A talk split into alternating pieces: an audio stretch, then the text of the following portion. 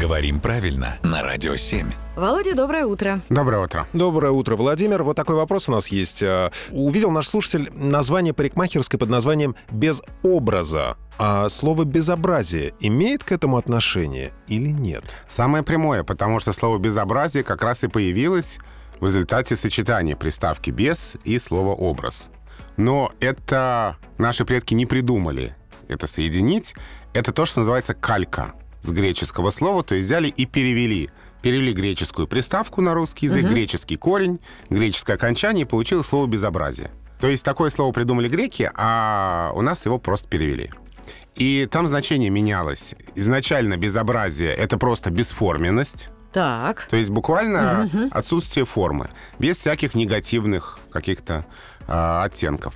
Потом следующий шаг в развитии значения уродство, Да-да-да, безобразные, говорят. да, М. а потом уже непристойное поведение. Типа, что за безобразие вообще, что ты себе тут позволяешь? И безобразничаешь. Да, Ага. это уже более позднее слово. Конечно, удивительное название для места, э, где с людьми творят красоту. А потом вот это вот безобразие на голове и все вот эти истории. а, да? Вавилоны, да. Да. Мгм.